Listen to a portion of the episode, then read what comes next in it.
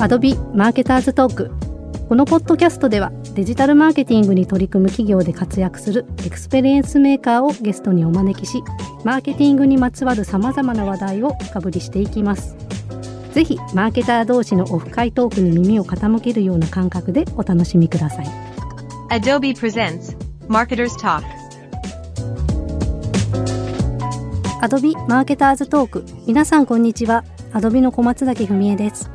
このシリーズではパナソニックコネクト株式会社デザインマーケティング本部デジタルカスタマーエクスペリエンス統括部統括部長 IT デジタル本部 CX 統括モバイルソリューションズ事業部マーケティング部部長関口昭如さんをゲストにお招きしデータ活用により顧客体験を最大化する B2B マーケティングについてお伺いしていきます。このエピソードは関口さんをゲストにお迎えした全3話の第3話です最初からお聞きでない方はぜひ第1話と第2話を合わせてお聞きください Adobe presents Marketers Talk. 今回はパナソニックコネクトさんの顧客体験について踏み込んでお伺いしていきたいと思います顧客体験に対する関口さんの考え方をお伺いできますか？はい。私が携わらせていただいているビジネスは B2B になりますので、まあ、やや B2C に比べた特徴があると思うんですよね。あの、一つが我々のお客様自身も、まあ、一人の人が全てを決めてるわけではなくて、まあ、複数の役割を持たれた方々がいて、まあ、合議制で決まることが非常に多いです。なので、いわゆるディシジョンメーカー、まあ、我々 DMU って呼んでますけど、ディシジョンメーカーユニットですね。本当の選定中心メンバーから、まあ、資材調達の方から、まあ、あるいはアドバイスをする部門があったり、うん。まあいろんなユーザーの人たちがいるので、顧客って言った場合うん。に、個人なのか、うん。会社単位なのか、お客さんの会社の事業単位なのか、うん。まあ、いろんなパターンがあるので、うん。顧客体験って言った時に、まあ、うん。どこの話をしてるかってうん我々の中で結構整理しなきゃいけないっていう面があります。それからもう一つが、まあ、B2B ですので、たくさんの顧客接点があるんですよね。うん。まあ、代表的なところで営業さうんんですよね。それからカスタマーサポート。うんそれからもっと言うと、まあ、最近の商材そのものがまあインターネットにつながってる時代ですから、うん IoT に代表されるように、まあ、商材そのものも、まあ、当然ですけども重要な顧客接点なんですよね。あ商材もなんですか？はい、そうですね。確かにはい。はいですので、これらの顧客接点をいかにこうつなげて、一貫性のある振る舞いやメッセージを伝えるっていうのは非常に大事ですと。うんなので、あの、少し顧客体験って言った時に、こう、ウェブだけの話ではなくて、うんデジタルも、それから、 face to face もうん含めて、まあ、事業の中のあらゆる顧客接点を捉えて、そこをいかに連携するか。うんまあ、ここにすごく今注目しているところです。うん現在顧客体験の向上のために積極的に取り組んでいらっしゃることはありますか？はい。私の会社では複数の事業をやっていますが、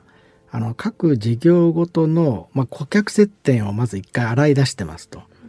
で、あの、まあ、ウェブだけではなくて、もう CS から、あるいは SE さん、うん。それから営業、まあ、そういった人たちの、まあ、あらゆる顧客接点を一旦洗い出した上で、まずそこがつながるようにするために、うん。まあ、データの話、うん。それからプロセスの話、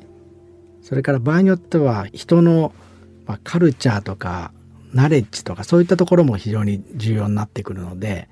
その現状の顧客接点を洗い出した上で何が理想的な顧客接点や連携になるのかっていうのを議論していまして、はい。それに合わせて先ほど言ったシステムうん。カルチャー、ナレッジそれから、まあ、プロセスうん。こういったものをこうつなげていくあるいは整合していくっていう活動をしています。おー。なんかデータとプロセスは近い分類に思えるんですけれどもカルチャーとかナレッジっていうのはどういう情報のため方をされてらっしゃるんですか？あのまあ一言で言えばやっぱ顧客起点で、まあ、いろんな物事を考えるっていうことがやっぱ長くビジネスをやっててあの各会社の中の機能ごとに、うん。もう確立されちゃってるとうん。そのプロセスを回すことが仕事になってしまっていて本当にお客さんのところを見えなくなっちゃうってことあるんですよね。うんなのでお客さんのところではこんな意外なことが起きてることがあるので、もっとお客さんに目を向けて、うん。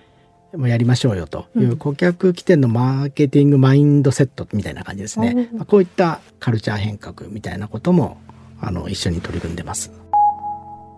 具体的な事例などを教えていただけますか？先ほど商品自体も重要な顧客接点という話をしましたけれども、あの例えばですけどパソコンでバッテリーの状況が例えば長くバッテリーを使っていて、うん。もう下手ってきましたと、うん。そういった時にもうパソコン上でアドバイスを出すとか。実際にはい。PC 上で見れるんですよね。そうですね。例えば長年同じバッテリー使われてるお客様が、やっぱバッテリーって長期で使ってるとだんだん下手ってきますよね。そうするともうそろそろ買い時ですよとか、うん。そういったものを、まあ、お客様の許可をもらってバッテリー情報っていうのをこうパソコン端末から我々のクラウドサービス側にこう投げていて、うん。もうバッテリーの状況が、えー思わしくない時はもうそろそろ買い替えた方がいいですとか、うん。そういったメッセージをパソコン上に表示するとか、あ。そういったことをやったりしてそれはじゃあ具体的にもう残りあと何パーで寿命ですよみたいなはい。メッセージが。仕込まれてるんですか？そうですね。はい。あそうなんですか。はい。んそういったのって必ずしもウェブサイト見てくださいっていうよりは、うん。商品そのもので伝えてあげた方が良かったりしますよね。なのであのそういった活動商品そのものへの,、うん。あの組み込み活動みたいなのもしていますし、うん。あるいはたくさんの事業をやってる中でそれぞれの事業部ごとにうん。こうウェブサイトがあって、うん。それでそれぞれにお客さんの登録フォームがあったりすると非常に分かりづらくなるので、まあ、パナソニックコネクトではマイパナソニックコネクトっていう、うん。まあ、ID 管理システムを統合しまして、うん。まあ、パナソニックコネクトのお客様は一つの ID でうん。いろんなサイトやいろんな機能にアクセスいただくような、うん。まあ、こんな活動をしたりしています。うん。それからメールなんかもですね、もし各事業ごとにバラバラのタイミングでバラバラのメッセージを送ってしまうと、本当に体験っていう意味では、はい。あの毀損してしまう可能性があるので、マルケットに全部統合して、十数万件のリードうんを一箇所に束ねて、えー配信タイミングなんかもきちんとアラインした上でコミュニケーションを取るような、まあ、こんな活動をしています。おーあの ID の統合ですとか、はいメールのデータ一元管理みたいなところっていうのはじゃあ関口さんの部門ではい。一括管理をされていらっしゃるあんですか？そうですね。はい。それは結構すごいネゴが必要だったんじゃないかなと思うんですけど。うん、そうですね。あの、従来はね、各事業部ごとにやっていたりしたので、まあ、なんですけど、先ほどのね、カルチャーの変革とも、うん。あの、関係するんですけど、お客さんから見たらどうよっていう話をすると、まあ、意外に皆さんやっぱ分かっていただいてあ、で、パナソニックやっぱりね、真面目ですごくいい人多いので、うん。まあ、そういう話をすると結構みんな考え方を変えてくれる、いい会社なんですよ。はい。結構あの、耳が痛い会社たちがいるんじゃないかなって思うんですが、うんなかなかそこをあの会社でじゃあ一元管理しようって言ってもそこに行き着くまでのシステム改変だとかかなりハードルがあってで部門との交渉だけじゃなく知らないツールが出てきたぞとか知らない仕組みがあったぞとかそこもなんかこう紐解いていかなきゃいけないっていうミッションがありますよね。ありますね。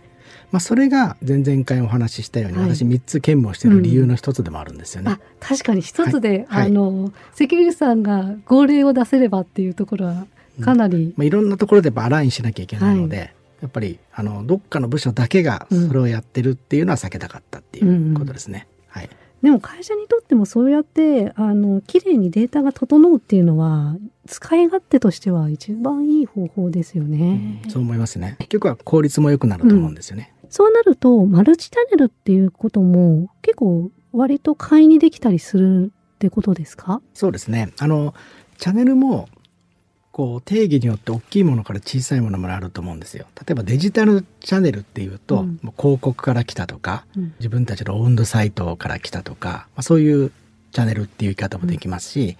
あるいは展示会で得た情報とか、うん。あのリード情報とかあるいは営業さんのもらった名刺情報とか、いわゆるオフラインも含めた大きい意味でのチャンネルっていうのがあると思うんですけど、まあ、データを一元管理してウェブサイト上でも、まあ、統合の ID 認証にすることによって、やっぱどこから入手したうん。リード情報やどのようなお客様情報が一番コンバージョン率が高いとか、うん。まあ、そういったのを結構多角的に見ることができるので、うん。我々の優先順位とか、うん。それから効率性っていうのを考えるときに、うん。まあ、そういうデータ非常に助かるかなと思ってます。そうするともうすでに勝ちパターンみたいなのも見えてきていらっしゃるんですか？まあ、ある程度、まあ、お客さんの目的が達成されやすいためには、このルートからこう来てもらった方が、うん。あの、達成されやすいとか、そういったのはある程度、あの、データとしては溜まってきてます。ただこれも、あの、状況とかね、はい。あの、社会情勢とか、うん。ビジネス環境によっても変わるんで、ずーっとそれが10年先まで一緒かっていうとそんなこともないので、やっぱりそこは常にデータで検証しながらうん。見ていくような感じだと思います。今後の顧客体験について取り組んでみたいことなどございますか？まあ、今以上にやはり B2B のビジネスにおいてこうオフラインの情報とオンライン情報をもっとこうつなげていくっていうことですね。例えば営業さんが小松崎さんに今日会いましたと。うん。で次の日に小松崎さんがうちのウェブサイトに来てもらったら、うちのウェブサイトが昨日営業さんに会った小松崎さんということをきちんと理解した上でコミュニケーションを取る、うんということが非常に大事でそれがでおお客様にもそうですし我々の効率性も両方の効率性にもつながりますし、あのカスタマーエクスペリエンスの向上にも非常につながる話だと思いますので、まあ、オフラインとオンラインのより融合っていうのをもっと力を入れていきたいなと思ってます。うんはいそれにはじゃあやっぱりマイパナソニックコネクトの ID が重要だったりっていうあこともあるんですねですね。。はい。今後関口さんご自身が実現したいことなどございますか？えっ、と、二つあるんですけれども、やはりこう、事業全体にもっと顧客起点のこうマーケティングマインドとかプロセスを注入していきたいなというふうに思ってるんですよね。あの、まあ、かなり5年間で進んだところもあるんですけれども、もっと事業全体でもうお客さんの解像度をもっと高めてですね、うん顧客起点でマーケティングをしたいというのがまず一つ目です。それから二つ目が、今、まあ、デジタルマーケティングとか、データ解析とか、やっぱりデジタルとかデータっていうのが特別なものみたいにちょっと思われる表現じゃないですか。うんそうじゃなくまだまだですよねまだまだですね。なので、はいデジタルマーケティング、デジタルという言葉を取りたいと思ってるんです、僕個人的には。うんまあ、データで見るのは当たり前でしょと。うんで、それから、量的な解析、質的な解析、まあ、両方ありますけれども、それやるの当然ですよねと。うんまあ、別に普通のマーケティングでいいんじゃないのと。うんまあ、こういうのを早く目指したいなというふうに思ってます。うん確かに私もずっとデジタルマーケティングの領域で長く勤めてきているんですけども何か特別な人みたいな感じの扱い方昔よくあってウェブやってるから何でもなんかウェブに絡むことは聞いてみようだとかそういう振られ方もしてましたけどももうそんな時代じゃないよっていう話ですよね。そうですね。なので今うちの会社でデジタルマーケティングの定義ってうん。少し変わってるかもしれないんですけど、デジタルによって変わったお客さんとか、あるいはトランスフォーメーション中のお客さんだったり、社会に対してのマーケティング、うん。まあ、そういった方がなんかピタッとはまるなというふうに思っていて、うんまあ、そういう意味でデジタルマーケティングということを今使い始めていますね。はい。この5年間でパナソニックコネクトさんの他部署の方たちも結構気持ちが変わられたなって感じてますか？会社全体でやっぱカルチャー変革っていうのを、まあ、比較的社長の樋口含めてですね、もう結構な熱量でこう、カルチャー変革っていうのをやってましたので、社員の変わった度はもう本当に僕が見てても半端ないですね。かなり変わってると思いますね。はい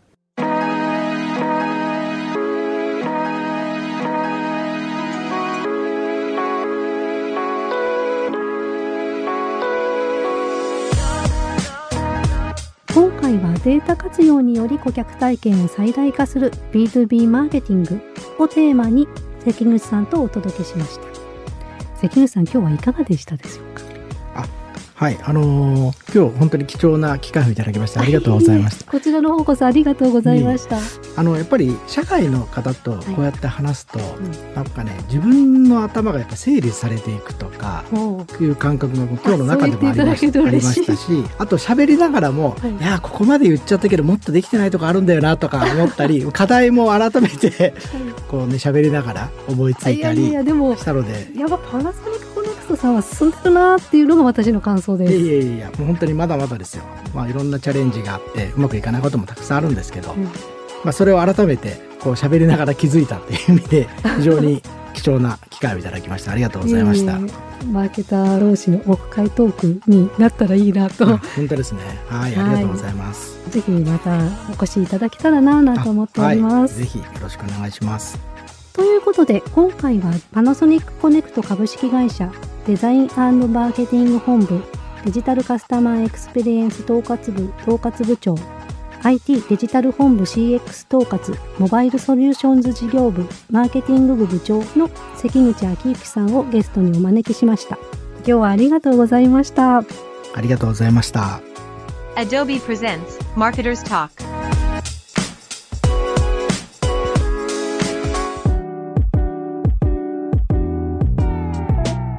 ここからはアフタートークです。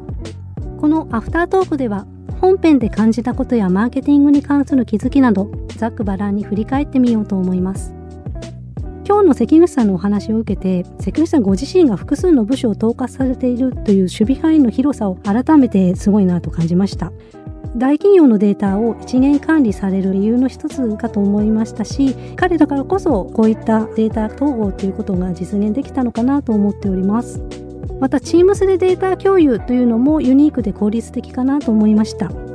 100名ほどがアクセスされているとおっしゃっていましたがそれぞれが能動的にデータを取りに行けるという点が通常のストレージで管理するよりもアクセスしやすくてスピード感も出るのかなと。これはちょっとなんか最近あの流行りなのかもしれないんですけども Teams のメリットを生かされた管理方法なのかなと思いました。また商材もデータとして分析に生かされているっていうお話がありましたが、えー、ここはあの製造業ならではの発想なのかなと感じました。常にお客様視点に立って顧客体験に取り組んでいるパナソニックコネクトさんの発想かと思いました。さて今回はこの辺りでお別れとなります。最後までお聞きいただきありがとうございました。なお、ご利用中のポッドキャストを聞くアプリのフォローボタンから番組をフォローできます。フォローしていただくと自動で最新エピソードの情報が届きますので、次回の配信も聞き逃しません。ぜひ、この機会にフォローをお願いいたします。それではまた次回お会いしましょう。